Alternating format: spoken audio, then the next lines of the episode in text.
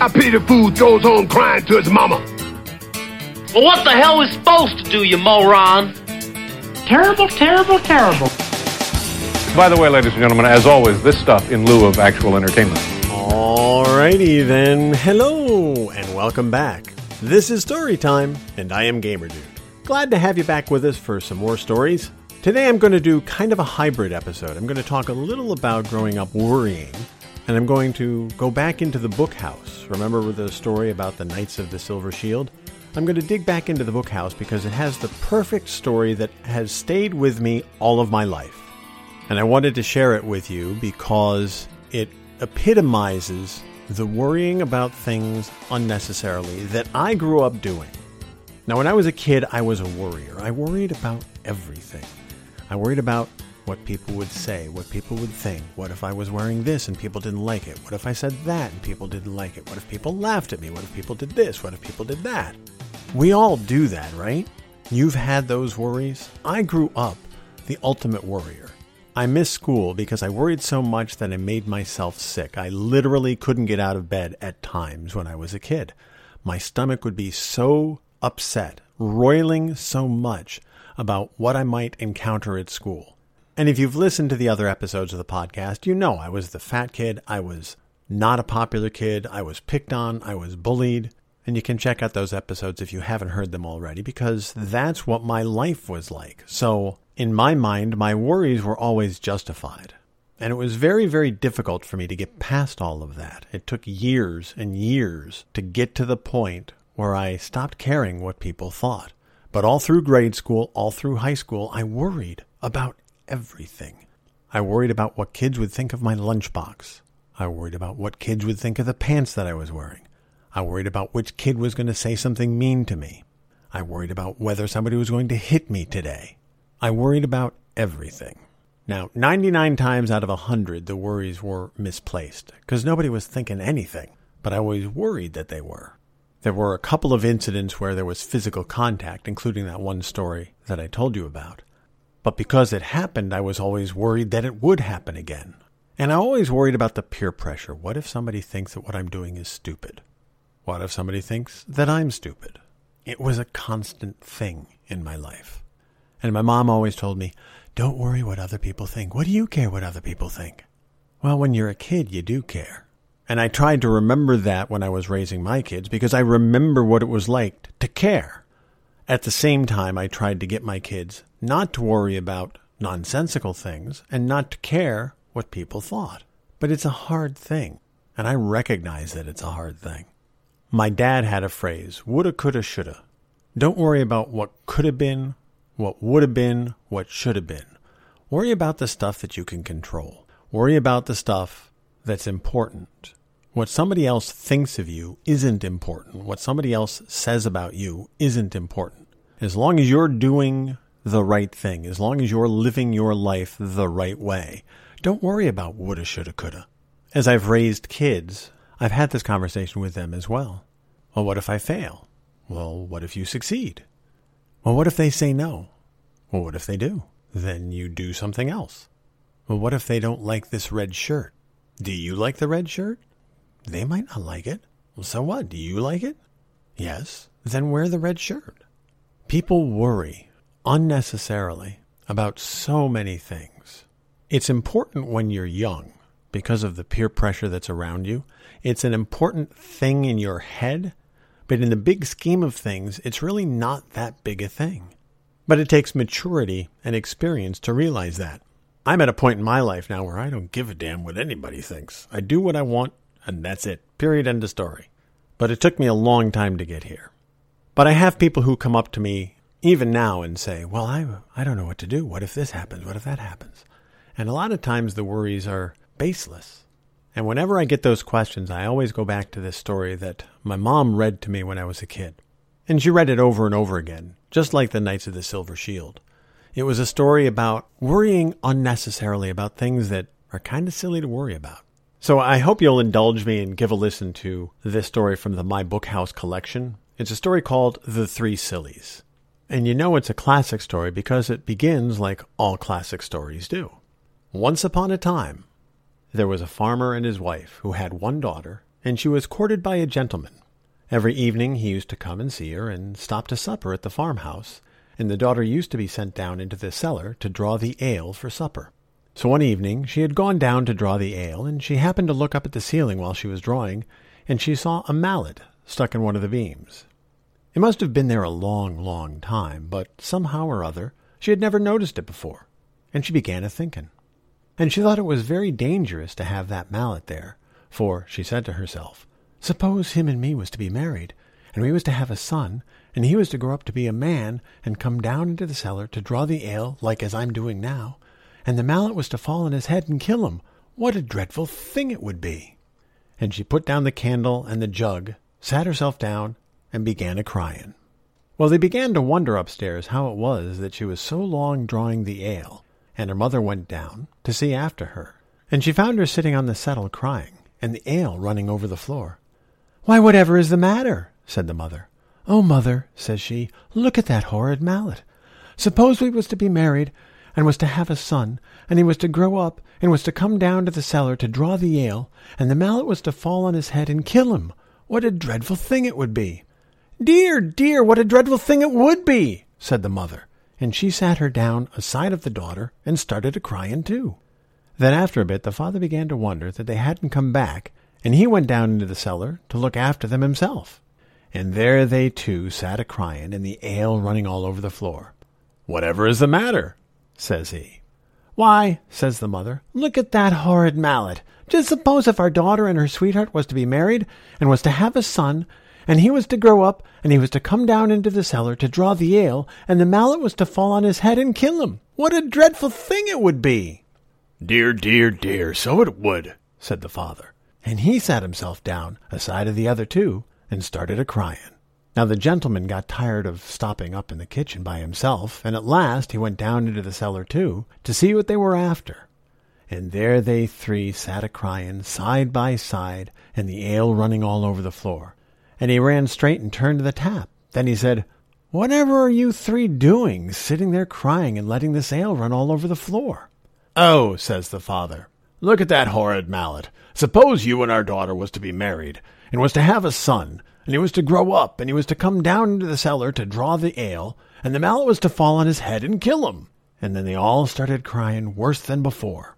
But the gentleman burst out a laughing, and reached up and pulled out the mallet.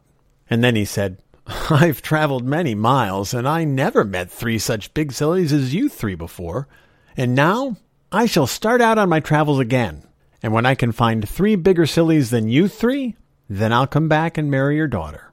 So he wished them good-bye and started off on his travels, and left them all crying because the girl had lost her sweetheart.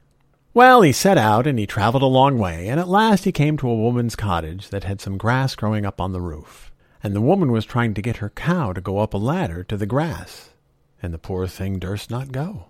So the gentleman asked the woman what she was doing. Why, look'ee, she said, look at all that beautiful grass. I'm going to get the cow onto the roof to eat it. She'll be quite safe, for I shall tie a string around her neck and pass it down the chimney and tie it to my wrist as I go about the house, so she can't fall off without my knowing. Oh, you poor silly, said the gentleman. You should cut the grass and throw it down to the cow. But the woman thought it was easier to get the cow up the ladder than to get the grass down, so she pushed her and coaxed her and got her up and tied a string around her neck and passed it down the chimney and fastened it to her own wrist. And the gentleman went on his way, but he hadn't gone far when the cow tumbled off the roof and hung by the string tied round her neck, and it strangled her. And the weight of the cow, tied to her wrist, pulled the woman up the chimney and she stuck fast halfway and was smothered in the soot. Well, that was one big silly. And the gentleman went on and on, and he went to an inn to stop the night. And they were so full at the inn that they had to put him in a double bedded room. And another traveler was to sleep in the other bed. The other man was a very pleasant fellow, and they got very friendly together. But in the morning, when they were both getting up, the gentleman was surprised to see the other hang his trousers on the knobs of the chest of drawers and run across the room and try to jump into them. And he tried over and over again and couldn't manage it. And the gentleman wondered whatever he was doing it for. At last he stopped and wiped his face with his handkerchief. Oh dear, he says. I do think trousers are the most awkwardest kind of clothes that ever were. I can't think who could have invented such things. It takes me the best part of an hour to get into mine every morning, and I get so hot. How do you manage yours? So the gentleman burst out a laughing and showed him how to put them on. And he was very much obliged to him, and said he never should have thought of doing it that way. So that was another big silly. Then the gentleman went on his travels again, and he came to a village, and outside the village there was a pond, and round the pond was a crowd of people, and they had got rakes and brooms and pitchforks reaching into the pond, and the gentleman asked what was the matter.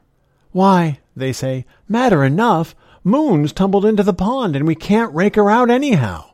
So the gentleman burst out a laughing, and told them to look up into the sky. The moon was there, and it was only the shadow in the water. But they wouldn't listen to him, and abused him shamefully, and he got away as quick as he could. So there was a whole lot of sillies, bigger than the three sillies at home. So the gentleman turned back home again, and married the farmer's daughter. And if they didn't live happily ever after, that's nothing to do with you or me. I remember that story when I was a little kid. As I said in a previous episode, my mom read to us a lot when we were kids. And that's one of the stories that she read over and over again. And knowing how much of a worrier I was about silly things, it's a wonder she didn't read it every night. I worried about a lot of things when I was a kid. I worried about being the fat kid and never having friends. I worried about never having a girlfriend. I worried about never having a date. I worried about never getting kissed. I worried about failing classes. I worried about not getting into college. I worried about people laughing at my haircut. I worried about a lot of things. Now, over the years, I've learned not to worry, at least quite so much.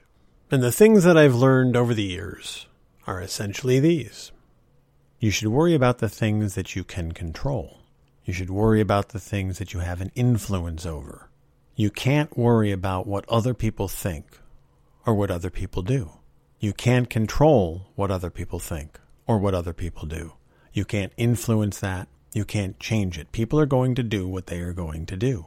As long as you're doing the best that you can do, as long as you're making decisions that are right for you, as long as you're not doing anything that's going to hurt other people, as long as you're living a good life, doing good things, you really don't have anything to worry about. You don't have to worry about a mallet falling out of the roof, killing your unborn child. You don't have to worry about failing a class if you're doing the best that you can.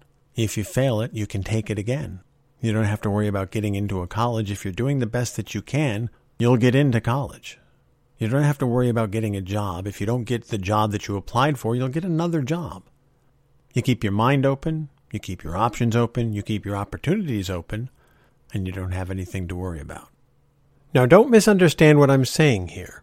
If you're trying to get into Yale, if you're trying to get a specific job as the program director at WKRP in Cincinnati, or whatever the specific thing is that you're looking for, and you're not getting that, that's something to worry about if you're going to put that kind of pressure on yourself. If you have to be a game developer for BioWare, and you're not getting that job, and that's the only job you have to have, then you have something to worry about if you're not getting that job. I guess you can worry about that. But that's what I mean about keeping your options open and not locking yourself into this one rigid path where all you do is worry about not getting success. The path you pick and the way you pursue it will determine how much worrying you need to do in your life. And I've learned over the years that if you keep the path wide, and follow some of the forks in the road, and you explore opportunities, kind of like I do when I play my games on my Twitch stream. Look for the shiny things that are out there because you never know where that's going to lead. It might be something really cool. So if you don't worry so much about, I've got to get into Yale, and you focus on the possible, you'll find a much more relaxed life for yourself. Now, I also know that there are things to worry about. I'm not denying there are things to worry about. If you're planning a trip to Europe, you have to worry about getting plane tickets, getting hotel reservations, making sure all the bags are checked, making sure your passport is updated.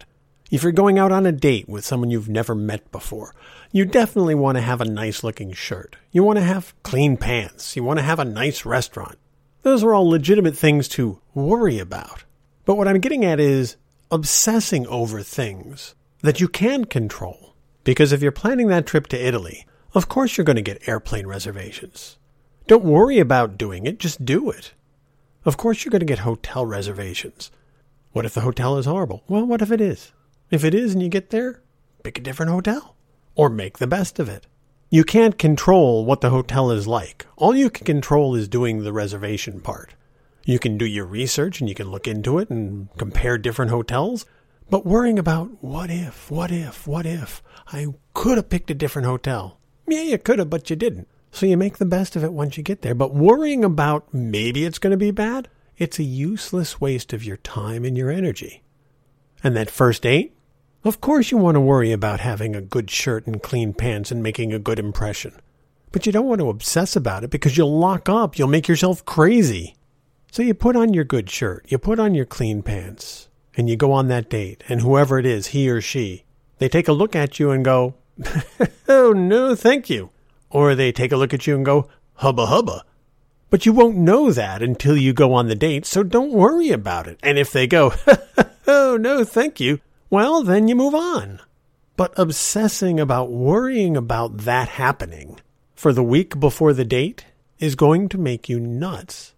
And it's going to distract you from the other things you can do in your life. And that's what I'm warning against. And that's what I'm telling you you don't have to focus on. That's what I'm telling you you don't have to lose energy over. That's what I'm telling you you can change to make your life a little bit better.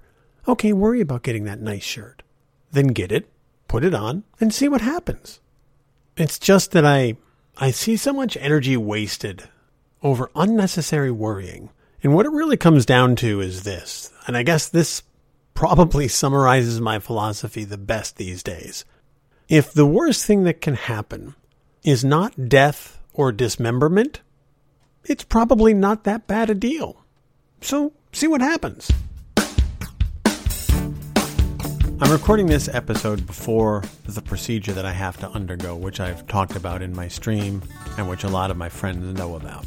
It's going to post after the procedure. But the reason that I wanted to record it is because there's a lot of things that I could worry about. It's a it's a surgical procedure, and with any surgical procedure there's always risk. And I can worry about what's going to happen, but I can't control what's going to happen. I've done everything I can do to prepare myself. I've done everything I can on my end to do what I'm supposed to do. Things have been explained to me as to what might happen if I don't have the procedure. Things have been explained to me as to what might happen if I do. And I've done everything I can, and now it's in the hands of the people who are going to do the procedure.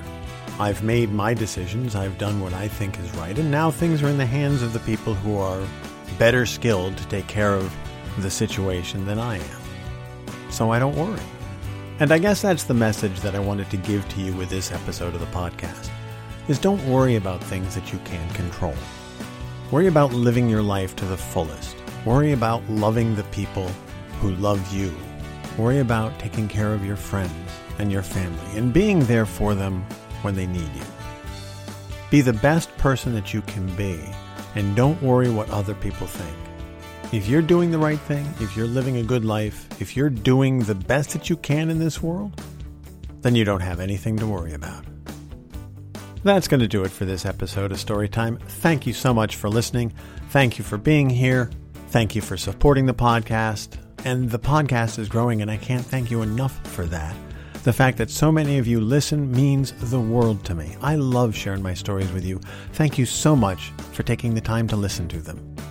You guys take care of yourselves. And until next time, I'll see you when I see you.